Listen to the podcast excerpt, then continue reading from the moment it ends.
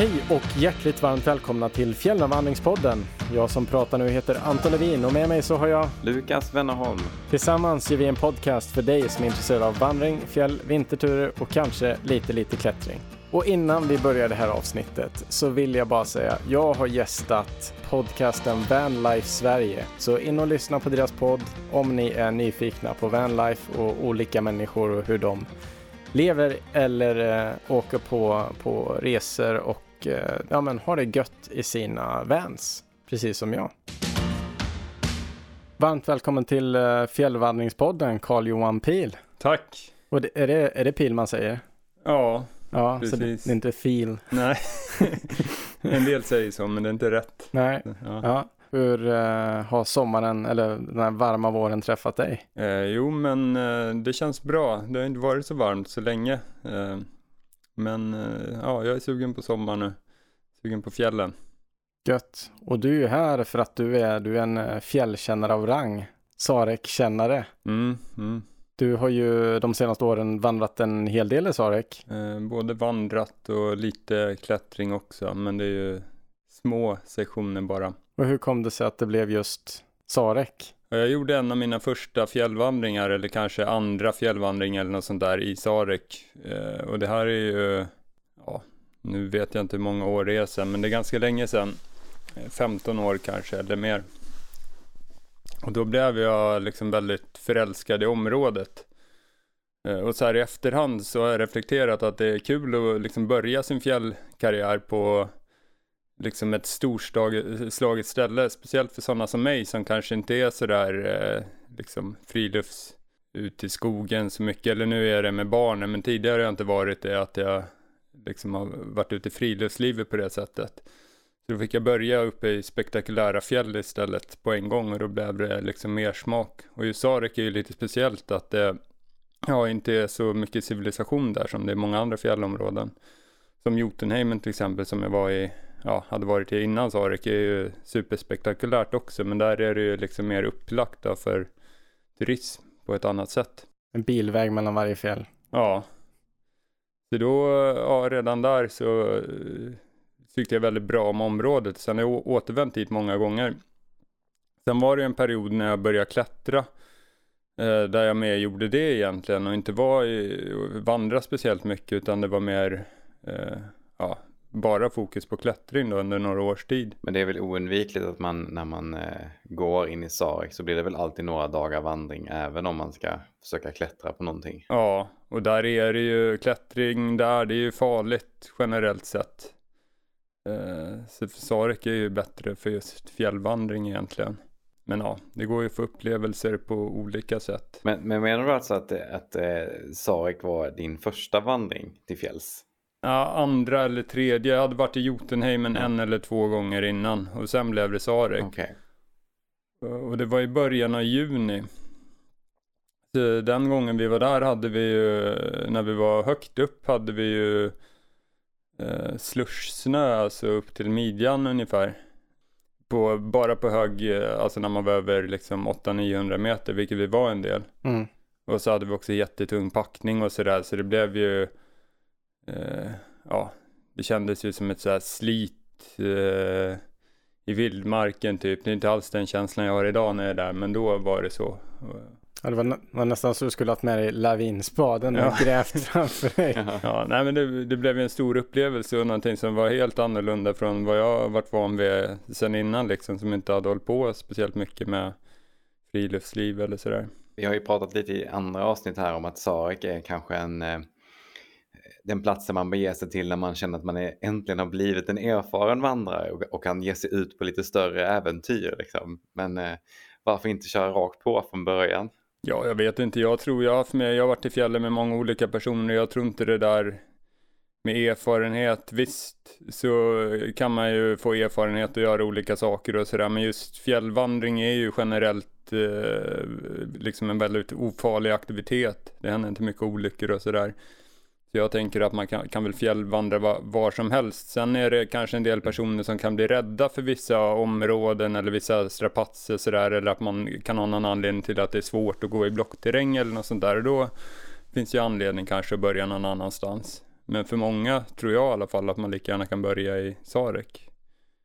Eh, men det är väl olika för olika personer. I Sarek, ja vart du än är så har du ju generellt sett ganska långt avstånd till en hjälptelefon eller så där. Har du, har du ingen satellitkommunikation själv så du kan liksom kalla på SOS eller så. Ja, men det blir ju knepigt, men det har du ju om du går off trail i vanliga fjällen också.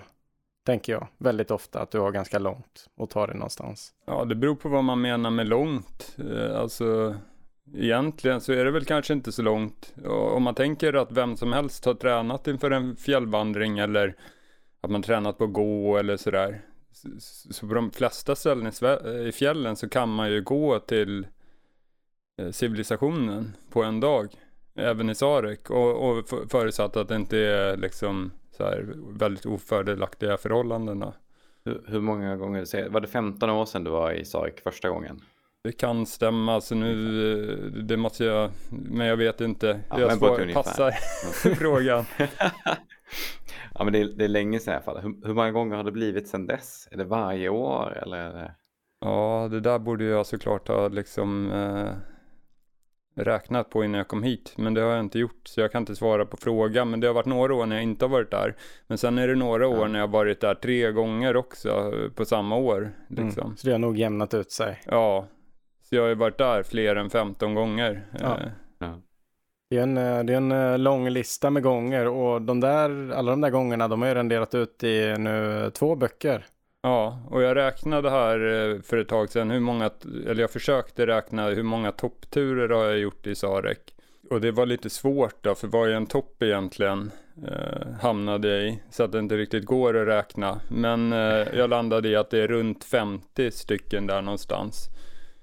Så jag vet inte om jag hade varit 15 gånger i Sarek. Och, nej, jag har nog varit där fler gånger. Men ja. Har du varit på alla de högsta topparna? Uh, ja. Den högsta toppen är ju alltid den, den högsta man var på sist tänker jag. Det, eller vart räknar, räknar du med 2000 meter då? Exakt, ja. det, för det är ju lite häftigt för att majoriteten av Sveriges 2000 meters toppar är ju i, i, i Sarek. Ja, eh, jag har inte varit på, för jag, vet, jag har inte varit på alla 1900 meters toppar. Det hade ju kunnat vara så, men jag har aldrig riktigt tittat på det sättet att jag ska upp på den högsta toppen eller Nej. Jag har mer, framförallt kanske jag har det från klättringen att jag mer har tittat efter saker som jag tycker ser tilltalande ut liksom. Tilltalande linjer eller sådär. Så jag har inte riktigt jagat någon specifik höjd eller sådär som jag vet att många gör. Det känns som eh, ändå ett bra sätt att se på det att man försöker gå på de platser som man, som man, som man vill och som tycker är häftiga att besöka utan att lägga massa värdering i om det är en, en, en topp som alla andra tycker är viktig att man har bestigit. Ja men precis och jag tycker också det kan vara roligare faktiskt att gå kanske på ställen där, eh, där man inte vet så mycket om. Eh, kan det vara att det blir mer oförutsägbart liksom eller ja, prova sina vingar på ett annat sätt. Mm. Och titta ut liksom vad man tycker ser tilltalande ut att gå och sådär. Efter liksom alla de här turerna eller någonstans efter vägen, hur, hur kom du fram till att du skulle skriva de här två böckerna om vandring och, och löpning i Sarek och klättring? För några år sedan så min, eh, mitt ex då, som sa, ska vi skriva varsin bok? Eh, och så sa jag okej, okay. Eh, för då, då, tänkte jag på att ja, men jag tror nog jag har material till en guidebok. Jag, jag hade inte tänkt att skriva en roman liksom eller sådär. uh, jag tänkte att jag ändå hade något att bidra med i, i Sarek. Och sen så gjorde jag den på engelska då, för jag tänkte att det finns inte heller. Så då bidrar det på något sätt. Och sen när den svenska kom, då hade jag också några år där jag liksom fick till uh, väldigt mycket toppturer under mm ja, ett par års tid då. Så då tyckte jag att jag hade eh, material som inte fanns samlat någon annanstans liksom. Och som kanske, en del av materialet kanske inte finns någon annanstans heller. Så då tyckte jag att det var ja, ett kul projekt på hösten sådär, sitta och, eller på vintern och sitta och liksom titta på den dokumentation man har och göra en bok av det. Jag tycker det är roligt för att jag, jag har ju köpt din bok innan jag hade en aning om vem du var egentligen. Jag sökte på, ja, jag ska vandra i Sarek. Åh, titta, det finns ju en, en guidebok här på engelska. Liksom. Det är ju superbra, den kan man ju läsa för att eh, få en uppfattning om var man kan gå och vad som är bra vägar in och sådär. Eh, och jag måste säga att jag tyckte det var superbra verkligen att använda boken för att så här, komma in i Sarek och liksom förstå de olika vägarna in. För det är inte helt lätt att veta alla de olika ja, ingångarna i nationalparken. Ja, ja, men kul att höra att det har gjort nytta liksom.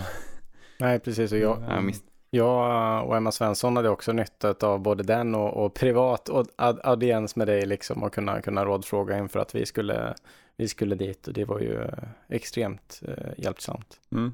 Och jag tyck, har tyckt också att, eh, att det också är någonting som inte skrivs jättemycket och, och om liksom sätt, hur man ser på bergen och eh, liksom sätt att färdas i bergen på liksom på ett annat sätt än Mm. om man ser traditionella eh, guideböcker där man kanske går igenom lite med packning och vad och sådär. Du markerar ju också ut rutter som, som den oerfarna eh, vandraren kanske inte skulle tänkt sig gå i första taget. Liksom. Utan det är mer upp på bergskammar och för att komma upp lite på höjden och sådär. Vilket är ju lite häftigt. För det är som du säger, det finns nog inte så många andra, så många andra böcker. Nej, nej, det känns som att i Sarek det är folk går Rutesvagg och Rapadalen liksom. Mm. Det är Mm. det som eh, de flesta går, tror jag i alla fall.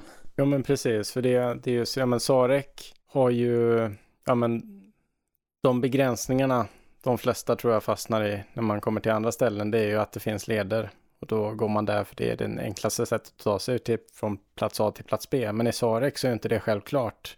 Utan där kan man ju vara hur kreativ man vill. Ja, Så länge, man- om, så länge bara man får hålla ut för att inte gå in rätt i videsnåren. ja, nej absolut, det finns ju jättemycket att göra. Och läser man lite bara om man sitter och googlar på internet så känns det som att det är väldigt lätt att hamna i så svensk friluftskultur, att man nej, gå inte där, det, då måste man vara jätteerfaren eller ja, det är ju ingen rymdforskning det handlar om att vara ute och gå liksom.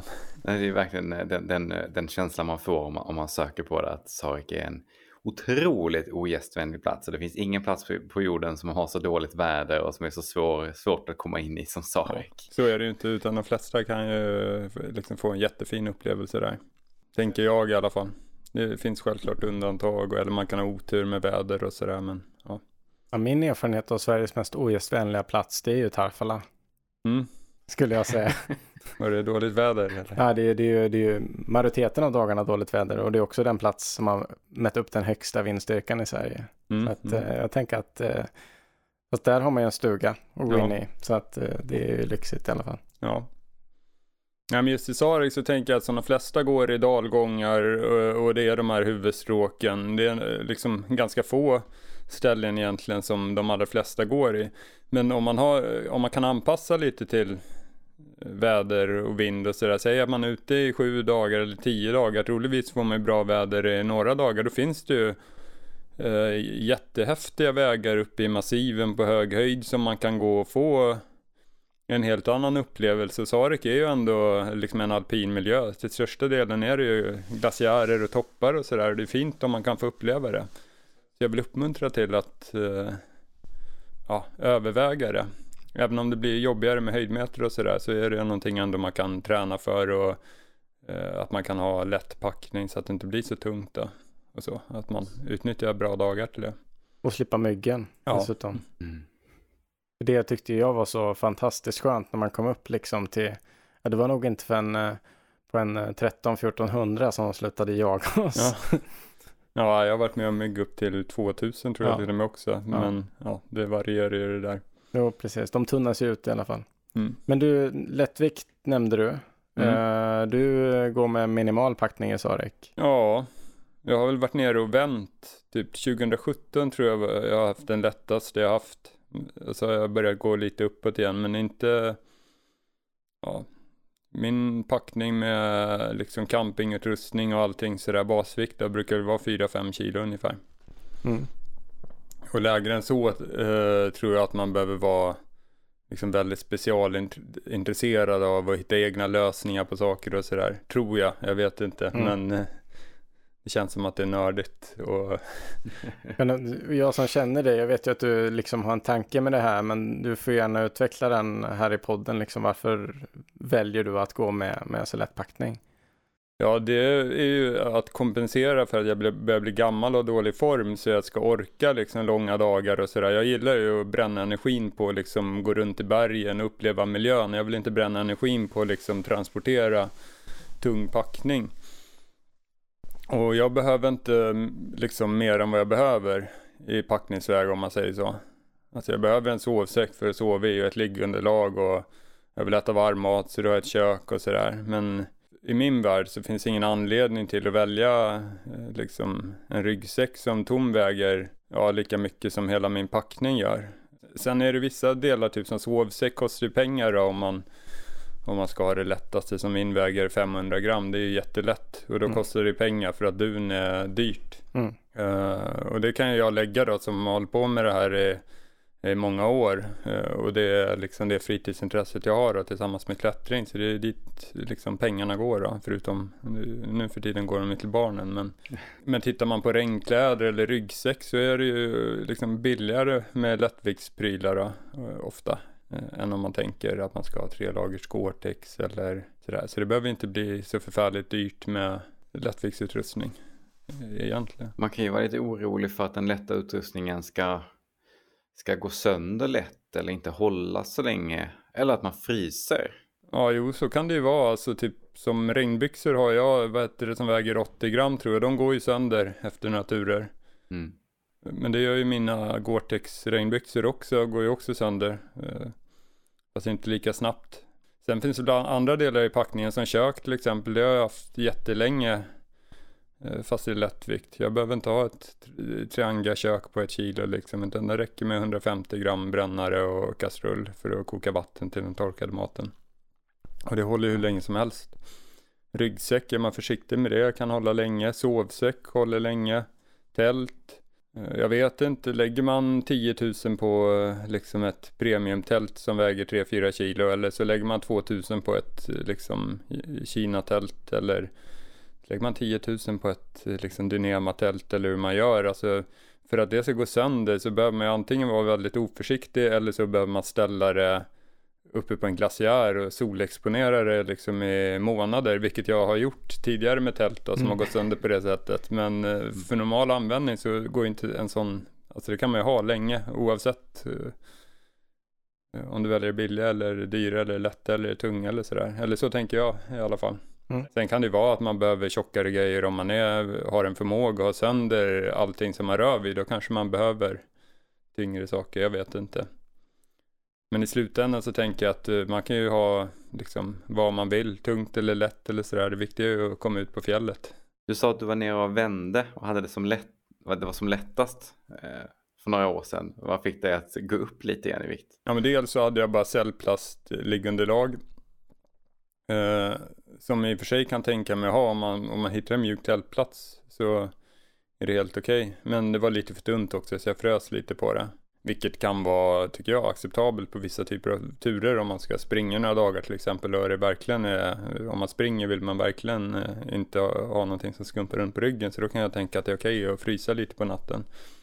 Nu så gör jag inte den prioriteringen längre. Nu har jag ett, ja nu har jag liggunderlag som väger 250 gram istället för 140 då. För jag har både cellplats och eh, upplösbart. Och sen hade jag en ryggsäck som var bara 24 liter då, som minst, när jag hade som minst packning.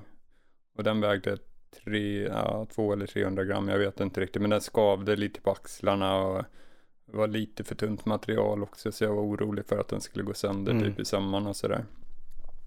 Jag föreställer mig nästan att det här var en, en gympapåse. Nej men det var någon sån här löp, eh, liksom race löpsäck. Och de är inte riktigt gjorda för att bära om man stoppar i mat i det där sju kilo och springer runt med kanske. Nej.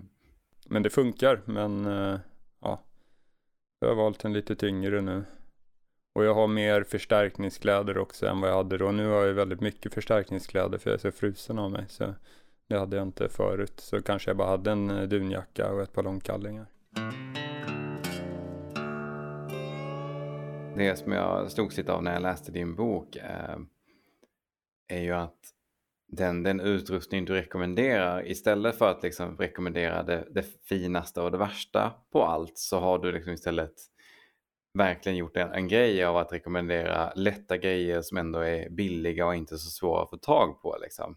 Det tyckte jag var ganska trevligt efter att ha hängt en del i så här ultra, eh, eh lätt utrustningsgrupper och sådär. Därför där är det ofta ett ganska stort fokus på att grejerna kan kosta mycket pengar. Men eh, jag tyckte ändå du lyckas bra med att rekommendera lite billigare varianter av grejer. Liksom. Att det inte behöver vara så svårt. Ja, tittar man i lättviktsgrupper så är det lätt att få uppfattningen att man måste liksom köpa så här. Dinema-tält. Ja, jättedyra saker för ja. att det ska, för att man inte ska dö, typ. Men så är det ju inte. Nej, men när jag skrev den engelska boken, då skrev jag ju bara ner vad jag hade för grejer egentligen. Eh, I, på prylar. Och vissa av de sakerna jag bytt ut idag och vissa saker använder jag fortfarande. Men eh, jag är ju inte högavlönad sådär så jag har ju inte eh, pengar så jag kan köpa det allra liksom, dyraste och finaste av allting. Eller jag gör inte den prioriteringen. Och jag lägger hellre mina pengar på turer. Eh, eller andra saker. Och jag har inte det intresset riktigt kanske då. Köpa, köpa, köpa. Eh, men eh, i den engelska boken där är väl de grejerna som var när jag hade som lättast tror jag. Så vissa av de sakerna har jag tyngre okay. idag. Och i den svenska boken har jag inte skrivit precis vilka prylar som jag har. Utan mer kanske vad jag tittar på för eh, specifikationer när jag köper. Och det är väl delvis för att sånt där blir väl liksom föråldrat med exakta prylar det kommer nytt och bättre. Jag slogs här, jag satt och bläddrade lite i boken, eh, den engelska då, precis innan, innan vi började spela in här och eh, du har ju till och med dokumenterat att, eh, tagit en bild på vilka kalsonger du har med i boken. ja, det där har jag fått kommentarer från andra också, men jag tycker väl på något sätt att alla detaljer är viktiga. Och speciellt när man har ett minimalistiskt system så blir ju alla detaljer viktiga. Om man inte har minimalism utan att man bara packar på sig lite extra av allting, då kanske det inte blir så viktigt eh, vilka kalsonger man har till exempel. Då. Men det blir ju viktigt om man bara har ett par kalsonger, då behöver det vara rätt. Liksom om man ska ha på sig dem i flera dagar och mm. kunna tvätta dem och eh, det ska kunna vara skönt. Liksom. De måste vara tjocka så man kan vända dem ut och in. Precis. Man luftar men, dem på utsidan. Nej men just de där, de kan man ju tvätta och ta på sig. Eh, blöta. Eh, ja de är ju inte speciellt blöta efter man har vridit ur dem. Och sen är de torra. Eh, direkt nästan. Av kroppsvärmen. Mm. Så det är ju grejen med det då. Till skillnad från då om man har merinoullkalsonger som jag vet att många har. Vilket eh, liksom har en poäng det också. Men vill man tvätta så är det bättre med ett par tunna syntetkalsonger. Du har ju två ungar. Mm. Ja, och uh, du har tagit med dem till Sarek också. Ja. En hel del. Ja, en gång. Det var förra sommaren. Ah, okay. Och mm. vi har planer på i sommar också då. Förra sommaren då var de ju sex och uh, åtta år. Uh, och då gick vi en sån klassisk rutt som många går. Då. Rutesvagge och ja, vi flög upp ovanför Survara och gjorde lite sidospår från det. Eh, så det var ju fantastiskt kul eh, för dem också, så de ville gärna dit igen. Så nu ska vi sätta igång och torka mat och sådär. Mm. Vad roligt. Och det, det, vad många dagar var ni ute? Eh, tio dagar tror jag det var, eller om det var elva i somras. Hur långt kan man gå med, med yngre barn på en dag liksom? Jag har inte räknat på exakt hur, vi, hur, lång, hur långt vi gick, men de, jag räknar, de kan ju gå, alltså de kan ju gå två och en halv mil om de måste, men så planerar vi inte. Eh, utan vi planerar med liksom drygt en mil då per dag. Mm. Och då tränar vi lite innan liksom och vi är ju mycket i skogen och går och sådär också. De tycker om att gå. Eh, och det där kan väl vara lite olika eh, för olika barn. Och jag tror också det kan vara olika för olika vuxna, liksom hur man är med barnen, hur kul man gör det och vara ute. Du lägger en, en liten glass bakom varje krön. nej, nej men jag, för, jag radiostyr dem inte. Jag tror att det är en, en uh, viktig grej. Att de mm. får, uh, ja, jag försöker uh, uppmuntra dem och bestämma så mycket som möjligt. Och jag säger inte till dem att mm. göra på olika sätt, liksom när jag inte måste göra det. Mm. Var alla dagar från de här tio dagarna toppendagar? Ja, de tre första så var det lite så här avgiftning för från eh, Minecraft då, som vi spelar mycket hemma. Men eh, då ville de spela Minecraft lite typ sådär. Men eh, annars så var det ju, det är ju enklare på fjället eh, än hemma. Med småbarn, tycker Mm. jag. Och de tror jag också. Det är inte så mycket konflikter och liksom alla har det bra. Trots att vi då hade ganska dåligt väder under den turen vi gjorde, större delen av turen, så var det ja, jättehärligt. Jag tänker Minecraft, det är ju bara liksom, ser ni blockterrängen där borta? Ja. Varsågoda. Har du några, har du några så här särskilda tips om man vill, om man vill vandra med, med barn? Ja, det viktigaste tror jag är det här med vad heter det, att inte radiostyra barnen. Att man låter dem bestämma tempo. Eh, om man ska gå på stigen eller utanför stigen eller om man kanske ska ta någon annan väg. Det kanske inte är så viktigt att bestämma sånt där alltid som vuxen. Eh, och eh, sen tror jag också då att de inte ska bära. Jag tänker att de ska liksom känna sig starka. Mm. Att det blir roligt då när man känner sig stark. Och man blir inte stark eh, om man väger 20 kilo och bär på 8 liksom. Eller Mm. ja, så tänker jag i alla fall. Ja, men det låter ju rimligt. Mm. Det, det, det är åtta, det är väl typ vad du har på ryggen annars. Ja, när jag gick med dem hade jag då närmare 35 tror jag. Eftersom de inte skulle bära så mycket och vi hade Ja. 25 kilo mat med Ja. oss. Så. Men hur är det, barnsovsäckar och barnliggunderlag och så, hur ser utbudet ut? Finns det något vettigt? Eh, jag tror inte det om man inte, om man inte köper liksom eh, custom. Jag vet inte, det kanske finns någon tillverkare som har, eh, Cumulus kanske har uh, barnsovsäckar med högkvalitativt dun och sådär. Mm. Men eh, vi, jag har inte köpt sovsäckar till barnen utan jag har ju själv i olika temperaturspann och sådär så de använder bara mina. Eh, Mm. Och sen med liggunderlag så hade vi då, tidigare har vi bara haft cellplatsunderlag men eh, jag har ju samlat på mig utrustning genom åren så jag har flera olika upplösbara som vi nu hade med då, men de låg ju inte på dem ändå utan de låg liksom under dem och bredvid dem och sådär. Jag hade som tur var eh, cellplast också men Mm. 5 mm bara då. Så det, det är ändring till nästa år att då blir det bara cellplast och lite tjockare. Försök kilt så de inte kan glida av den. Ja. Men då lägger du ut den som ett golv i, i, i själva tältet då så att man kan vara i hela tältet? Ja, med äh, liggunderlagen. Ja, Eh, ja, eh, precis. Eh, nej, men det är ju jättemysigt för dem att sova i tält och ja, vara ute. Hur eh, brukar du förbereda dig inför du ska dra till Sarek? Och förresten, just det, hur, det har ju blivit en del resor upp och ner ja, men de här åren. Mm. Eh, jag tänker för många är Sareken, det är en plats som är ganska långt bort Mm. att ta sig dit. Hur brukar du ta dig dit enklast? Jag gör ofta så att jag köper tågbiljetter med återbetalningsbar, ja, återbetalningsbara tågbiljetter, vilket är några hundra kronor dyrare då. Eh, och nu för tiden, eller sen jag fick barn då, så har det blivit ganska korta turer. I, liksom inte distansmässigt, men i tidsmässigt. Att jag är uppe kanske tre dagar eller fem dagar eller något sånt där. Eh, så då har jag också hållit koll på väderprognosen dagarna innan. Och blir det dålig väderprognos så avbokar jag eller flyttar biljetten. Nu är det ju de här biljetterna ofta liksom att det är fullbokat långt innan. Men det brukar dyka upp liksom eh, avbokningar dagen innan och sådär. Så åker man själv som jag ofta gör eller med en till person som jag också ofta gör. Då går det ofta att hitta andra biljetter eh, så att man kan pricka ett väderfönster. Säg att man bokar som jag har gjort av fyra eller fem dagar. Och så har man kanske två dagar åt varje håll som man kan ha möjlighet att flytta turen på. Så så har jag gjort och då bokar jag då tågbiljetten till Gällivare eller Murjek. För bokar man hela vägen får man ta tillbaks busspengen om man avbokar. Mhm. Eller ombokar då.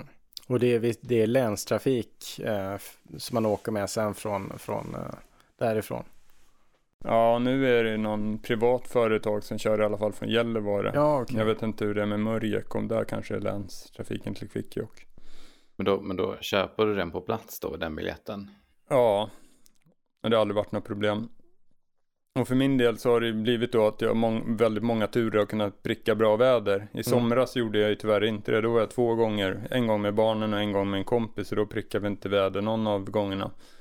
Men jag har haft många gånger när jag har liksom prickat bra väder. Och jag känner lite att jag har gjort mina dagar på fjället i dåligt väder. Så jag vill liksom vara i bra väder framåt. Eh, och det går att liksom lyckas med det. Men det gäller att man är lite flexibel i vilka, vilka dagar man kan vara ledig och sådär då.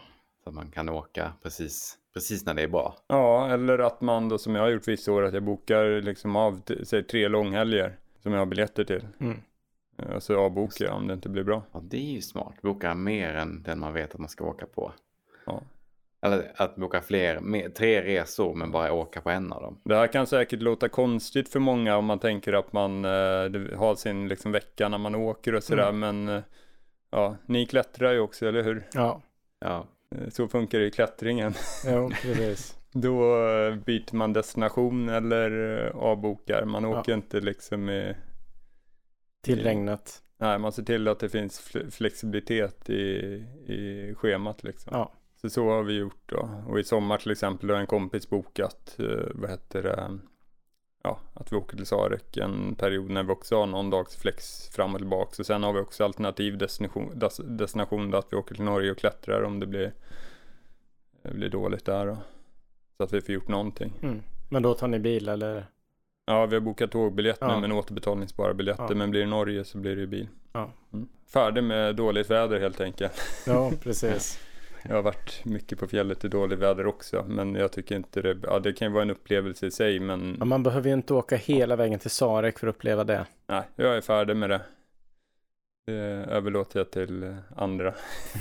så om man har bra väder, har du någon särskild tur liksom i, i Sarek som verkligen är så här en, en du har fastnat för eller en du minns? Liksom? En dal som är extra vacker. Ja, jag tittar ju mycket på det som jag har. Jag har ju en liksom, lista med saker jag vill göra då, och det är ju eh, mycket olika, liksom att länka olika toppturer då, som, som är intresserad av. Jag är inte så intresserad av eh, liksom dalgångarna. Det är ju vissa tvärdalar som jag inte varit i och sådär, men det man skulle ju kunna till exempel eh, säga att man går från Surva, då skulle man kunna hitta 20 olika vägar in i Sarek därifrån. Eh, och det kan man göra, eller det kan ju vara kul att göra det om man bara vill upp på fjället liksom och kanske uppleva avskildhet på fjället eller sådär. Men för mig så är det inte det som, jag vill upp i bergen. Eh, så då tar jag den vägen som jag vet eh, liksom, ja, går snabbt som en anmarschväg liksom. Men det kan man ju göra, det får man göra utifrån liksom vad det är man är ute efter. Det är så som jag gör. Men just om man ska komma upp i bergen, det, det kan ju kännas för den som är van vid att gå ledat liksom kanske lite extra skrämmande.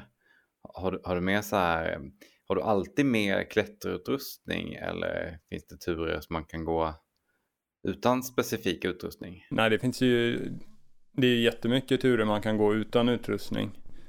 Eh, och det där har jag gjort olika som planering också. Jag har ju gått upp på eh, liksom kom, komplexa turer också ut, själv utan klätterutrustning. Och sen har det kommit klätterpartier och sådär. Och så, då kan man ju välja om man vill vända eller fortsätta och sådär. Men det finns ju massor av turer som man inte behöver något, varken speciell kompetens eller utrustning för egentligen, som går över toppar och sådär. Till exempel finns det ju en travers bredvid Rutesvagge där alla går. Eh, över Gaskatjokk och Skarjatjokk som är jättefin. Går i blockterräng så det är väl det som är att man behöver vara lite terränggående men för övrigt så är det ju liksom inga krav på eh, någon kompetens mer än att man ska kunna ha de höjdmetrarna i benen. Så det är ju ett alternativ till att vandra i dalen och det finns ju andra eh, ja, sådana typer av toppturer. Eller de, de flesta topparna i Sarek är ju vandringstoppar. Det är ju Mm. inte många toppar som man behöver ha någon annan kompetens för. Eh, Men sen kan det finnas vägar som man behöver annan kompetens för om man vill ta de vägarna då. Hur är det med, med vad? Det är väl i princip vad lite här och var och överallt. Ja, ehm, jag tänker för min del så är väl jag avtrubbad på det. Så jag tycker inte det är några konstigheter. Och jag vet var min eh, gräns går och sådär. Så jag har inga problem att, att göra det. Det finns ju tekniker, det finns ju olika typer av tekniker som man kan liksom läsa hur man ska göra och så. Ehm, och jag tror att det kan vara lite liksom läskigt ja, innan man är van. Så då behöver man väl bara exponera sig, tänker jag. Men du tänker då typ, ja, men typ att man, man gör sig smal till exempel. Att man inte går i bredden med, med vattnet eller? Nu förstår jag inte. Ja, men jag tänker väl tekni tekniker. Ja, te- teknik är väl, det, det finns ju, så som jag gör när jag går solo då, det finns ju typ amerikanska tekniker om man går i grupp där man går på rad bredvid varandra så att en tar strömmen och sånt här. Men ja. för mig som ofta går själv, då väljer man eh, ofta ett brett ställe på eh, bäcken där det är kanske mindre strömt. Eh, och ofta är det ju i slutet av det liksom breda stället så är det ofta ett fall. Där är det ofta lite grundare. Så där brukar jag ofta gå. Och ofta ligger det ju stenar där. Och är det då ett, vad heter det, vad där det ändå är ganska djupt vatten att det är lite läskigt.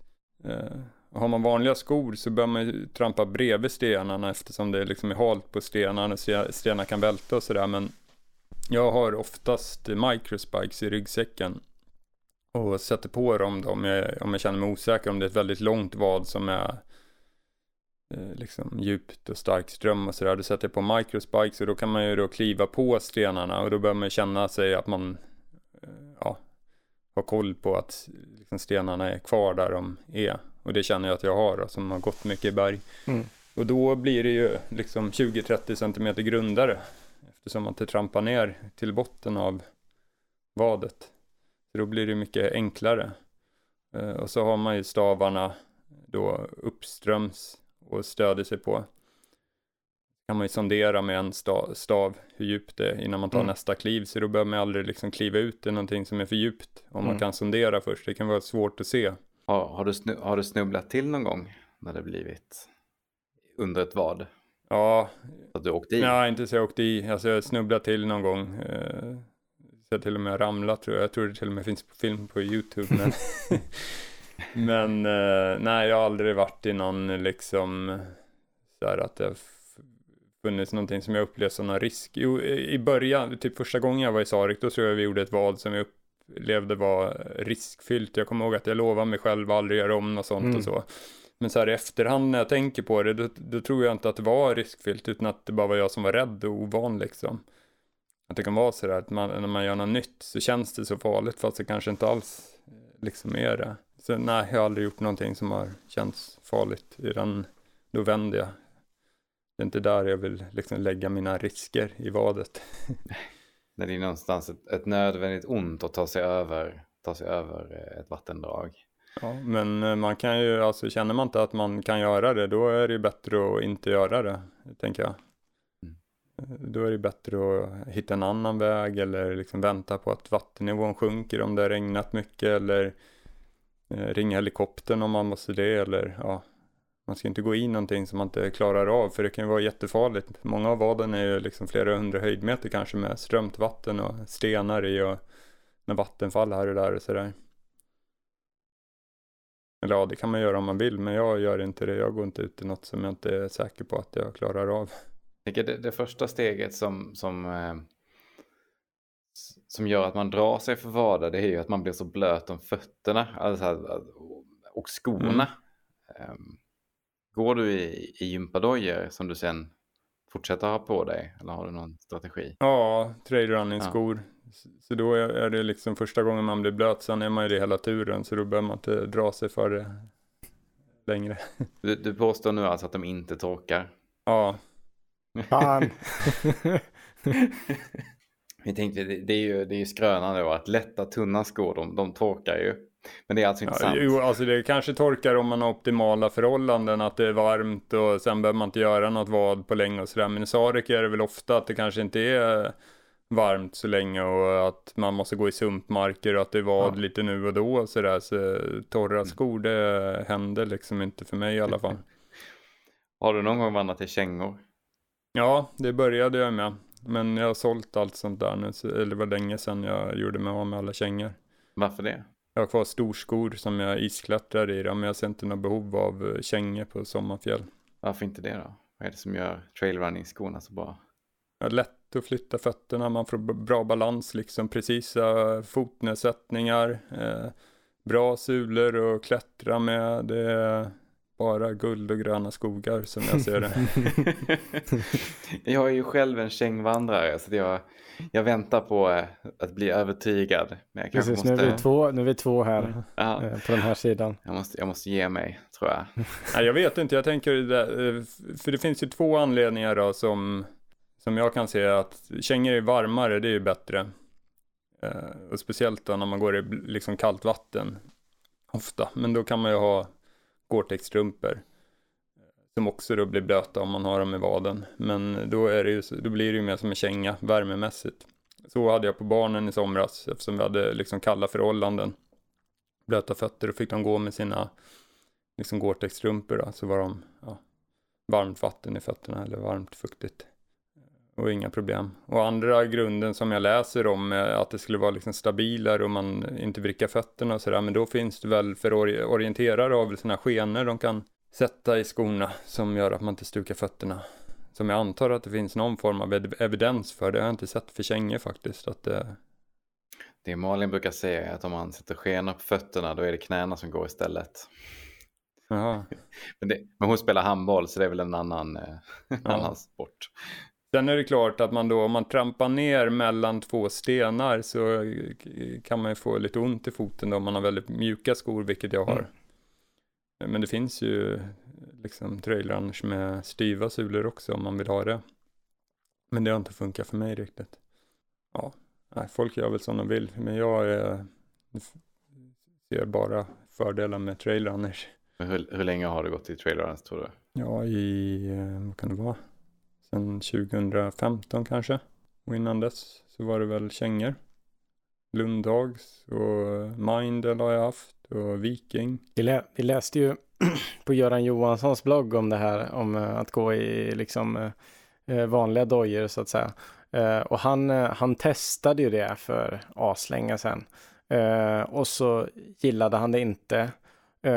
och det gick väldigt dåligt. Men han bestämde sig för att göra nästa långvandring. Ja, det är tre månader i det ändå. Mm. och sen så blev han fast med det. Ja. Sen det här, allting sånt här tänker jag också är bara detaljer egentligen. Alltså att det kanske inte spelar så stor roll.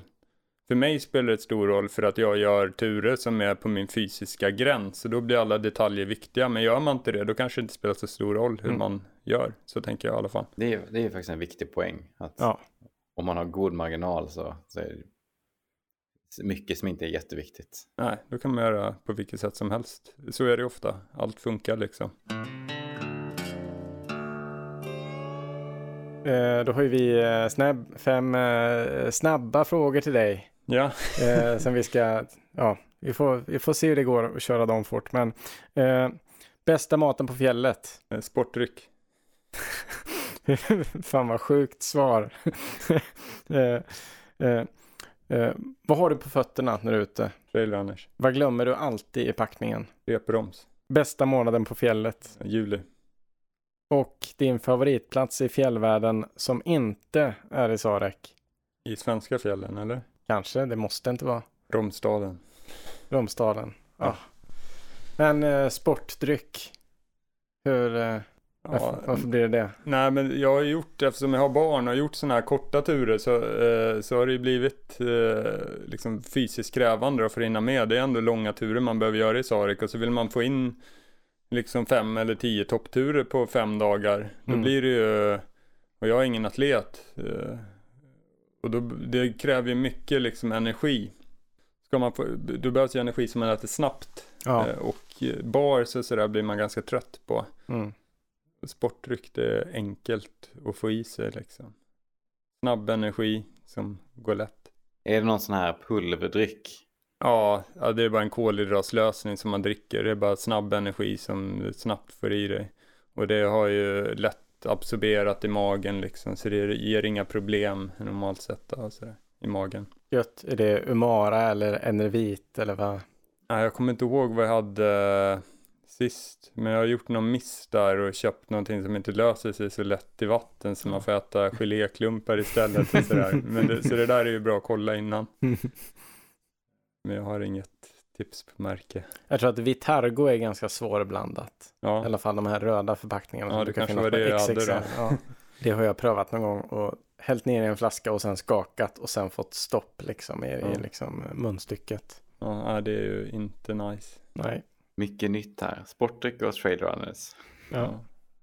Ja, sportdryck hade vi till och med när jag var ute med barnen. Och då var det andra saker också, torkade Ja. kanelbullar och mycket torkad mat och sådär. Men ute själv brukar jag inte orka lägga så mycket energi på det utan då, då är det inte liksom gourmetmaten som är i fokus. Eh, Men det är det mer när jag är med barnen. Torkad kanelbulle. Hur, hur tillagar man den? Ja, vi åt det som skorpor men eh, jag har förstått att det ska gå liksom att man snabbt häller på kokande vatten och häller bort. Eh, och att det ska vara helt okej då. Mm. Erik, Mm. enligt, eh, Erik Tornblad som gav mig förslaget på att göra så. ja, det här får vi... Om någon, Måste om någon, ja, Mm. precis. Om någon blir nyfiken på att pröva får ni jättegärna höra av er med, med resultatet. Nej men jag tror Erik har väl det i sina böcker tror jag till. Men Mm. jag tittar mycket i hans eh, bok Snabblagat på tur Ja. framförallt för att få inspiration till ja, när jag torkar mat till barnturerna. Jag har gjort många andra fjällturer med barnen också. Så, ja. De vill inte ha det frystorkade. Men det tycker jag de har rätt i. Ja. Du sa att du hade en eh, tur planerad för i, för i sommar. Vad, eh, Ja. vad, har du koll på exakt vart du ska gå? Eh, ja, fast det här är ju en tur som vi har tänkt göra liksom i flera års tid. eh, och bangat på. Och det är en travers över några toppar då. Eh, som av, var det för, förra året tror jag vi försökte. Och då tänkte jag, för då var det också, det är ju lite klätterpassager och sådär. Och då var det att jag fick lösa någon stor sten med fötterna och jag blev rädd. Så tänkte jag att nej, det här kommer jag aldrig försöka på igen. Det lämnar jag liksom till ungdomarna. Men, och det tog flera månader hemma innan jag blev sugen igen. Men nu är jag sugen. Så. Men det finns flera olika bergstraverser i Sarek som jag inte har gjort som är, ja, det tilltalar mig att länka ihop liksom massiven, topparna i, Följa siluetten. ja, hitta fina linjer. Och jag har ju varit uppe och gjort det i de flesta massiv nu, men jag har några kvar. Vill du berätta vilken topp? Ja, jag har ju kvar Äpa-massivet och jag har kvar, vad heter det, kring eh, Bjällrep-massivet. Jag har gjort en del där, men inte allt. Vid Ryggåsberget har jag några toppar som jag vill göra. Och sen vid, eh, vad heter det, eh, Riddartjocko. Och eh, Skorvatjocko. Akkatjocko, förlåt. Där har jag också några toppar som jag vill eh, länka ihop. Ja, det tror jag det jag har kvar. Coolt. Den har gjort alla vad jag ser som liksom uppenbara tilltalande bergstraverser. Det är ju lätt att sitta och se på kartan. Precis. Räknar du in uh, Terrekaise också i, i Sarek? Nej, jag tittar mest efter mer tekniska Ja. eh, traverser. Mm. Jag vill ju att de ska innehålla något moment som gör eh, Spännande. Ja men som gör, det ska inte, det ska inte vara säkert att det går bra eller liksom går på räls. Ja. Någon utmaning i det. Mm. Någonstans att vända. Precis. Ja, jag har vänt många gånger. Men ofta går ju saker bra också. Ja, det är egentligen alla gånger har det gått bra för du sitter ju hemma hos oss. Ja men om man får vända eller inte Ja. liksom. Ofta kan man göra val att man kanske överger den fullständiga planen men att det ändå blir bra fast man gör något lite Ja. Jag har ju ofta väldigt ambitiösa planer och sen kanske det blir hälften av det. Och det är ju bra sätt tänker jag. Att man har tittat på turer som kan funka om allt stämmer. Och sen stämmer inte allt så kan man göra det lite mindre och så blir det schysst ändå. Det är motsatsen till att ha reservdagar. Tänker jag är schysst ändå. Ja, men absolut. Men då tänker jag att vi ska, vi ska börja röra oss mot en eh, avrundning här. Men jag tänker vi har ju, vi har ju varit inne en del på dina böcker. Eh, det är två stycken. Sarek National Park Guidebook Hiking, Running and Mountaineering. Och sen har vi ju den svenska versionen som är ungefär typ dubbelt så tjock. Eh, vandring, löpning och klättring med lättviktspackning. Eh, fantastiska böcker som innehåller en hel del illustrationer och bilder om hur man kan ta sig fram i fjällen. Och eh, vart får man ta på de här? Ja, eh, i, mång- i, i svenska boken finns i, på Backpacken Light, Fjällsport, Kartbutiken, alla Naturkompaniet eh, butiker. Det finns i Åren, Jarka, de har en engelsk också. Kartbutiken har en engelsk också. All internetbokhandel.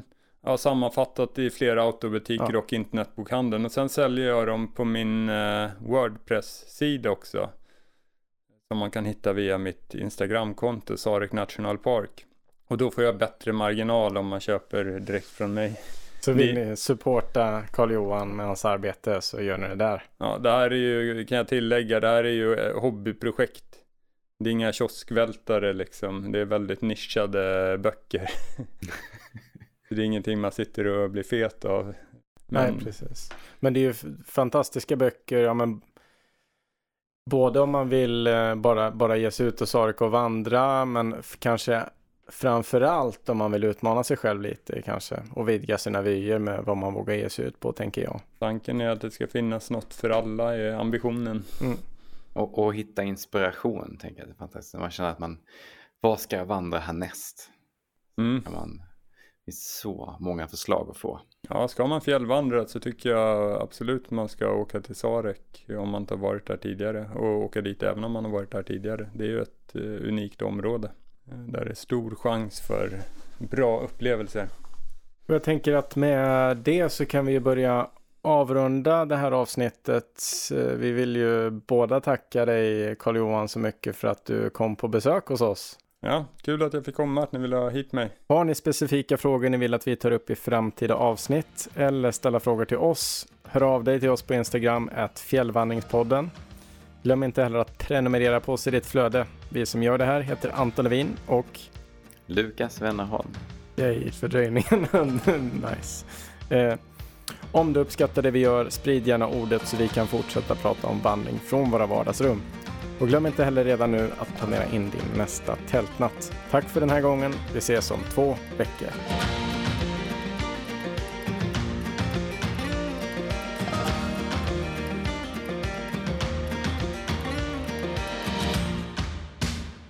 Vänta lite, vänta. Vi är färdiga Malin, så du kan väsnas.